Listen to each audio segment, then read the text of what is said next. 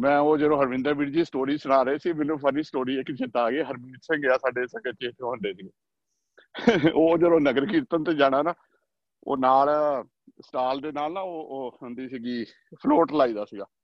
Float ਦੇ ਵਿੱਚ ਬਹਿ ਜਾਣਾ, ਉਹ ਸਿੰਘ ਇਦਾਂ ਦਾ ਸੀ ਜੀ, ਉਹ ਚੁੱਪੀ ਨਹੀਂ ਕਰਦਾ ਸੀ ਜੀ। ਸਿਮਰਨ ਨੇ ਕਰੀ ਜਾਣਾ ਬੋਲ ਕੇ ਦਵਾਈ ਵਾਈ ਵਾਈ ਵਾਈ ਵਾਈ ਵਾਈ ਵਾਈ ਵਾਈ ਵਾਈ ਵਾਈ ਉਹ ਕਰੀ ਜਾਂਦਾ ਸੀ 24 ਘੰਟੇ ਸਮਝ ਲਓ। ਤੇ ਅਸੀਂ ਨਾ ਉਹ ਫਲੋਟ 'ਚ ਬਿਠਾ ਲਿਆ ਤੇ ਬੀਬੀਆਂ ਨਾਲ ਜਿੱਦਾਂ ਆਮ ਬਹਿ ਜਾਂਦੀਆਂ ਮਾਈਆਂ ਥੱਕ ਕੇ ਫਲੋਟ ਦੇ ਨਾਲ। ਉਹ ਦੇਖੀ ਜਾਵੇ, ਉਹ ਕਹਿੰਦੇ ਭਾਈ ਤਾਂ ਹਟਦਾ ਹੀ ਨਹੀਂ ਇਹ ਤਾਂ ਭਾਈ ਹਟਦਾ ਹੀ ਨਹੀਂ ਇਹ ਤਾਂ ਬੋਲੀ ਜਾਂਦਾ। ਉਹਦੇ ਵੱਲ ਦੇਖ ਕੇ ਹੱਸੀ ਜਾਣ। ਤਾਂ ਅਸੀਂ ਵੀ, ਅਸੀਂ ਜਾਣ ਕੇ ਨਾ ਉਹ ਸਿੰਘ ਦੇ ਲਾਗੇ ਬਹਿ ਜਾਣਾ। ਅਸੀਂ ਕਿਹਾ ਸਾਡੇ ਕੋਲ ਤੇ ਸਿਮਰਨ ਕਰ ਨਹੀਂ ਹੁੰਦਾ। ਚੱਲ ਸਿੰਘ ਦਾ ਹੀ ਸੁਣਦੇ ਅਸੀਂ ਸਿੰਘ ਵੱਲ ਦੇਖੀ ਜਾਣਾ ਵਾ। ਅੱਛਾ, ਰਾਤ ਨੂੰ ਸਮਾਗਮ ਹੋਣੇ ਜੀ, ਸਿੰਘ ਨੇ ਚੌਂਕੜਾ ਲਾ ਲੈਣਾ ਜੀ, ਸਾਰੀ ਰਾਤ ਦੇਖ ਲਓ ਉਹਦੇ ਬੈਠੇ ਰਹਿਣਾ ਸਾਰੀ ਰਾਤ ਥੋੜੀ ਡਾਇਰੈਕਸ਼ਨ ਚੇਂਜ ਹੋਈ ਜਾਣੀ।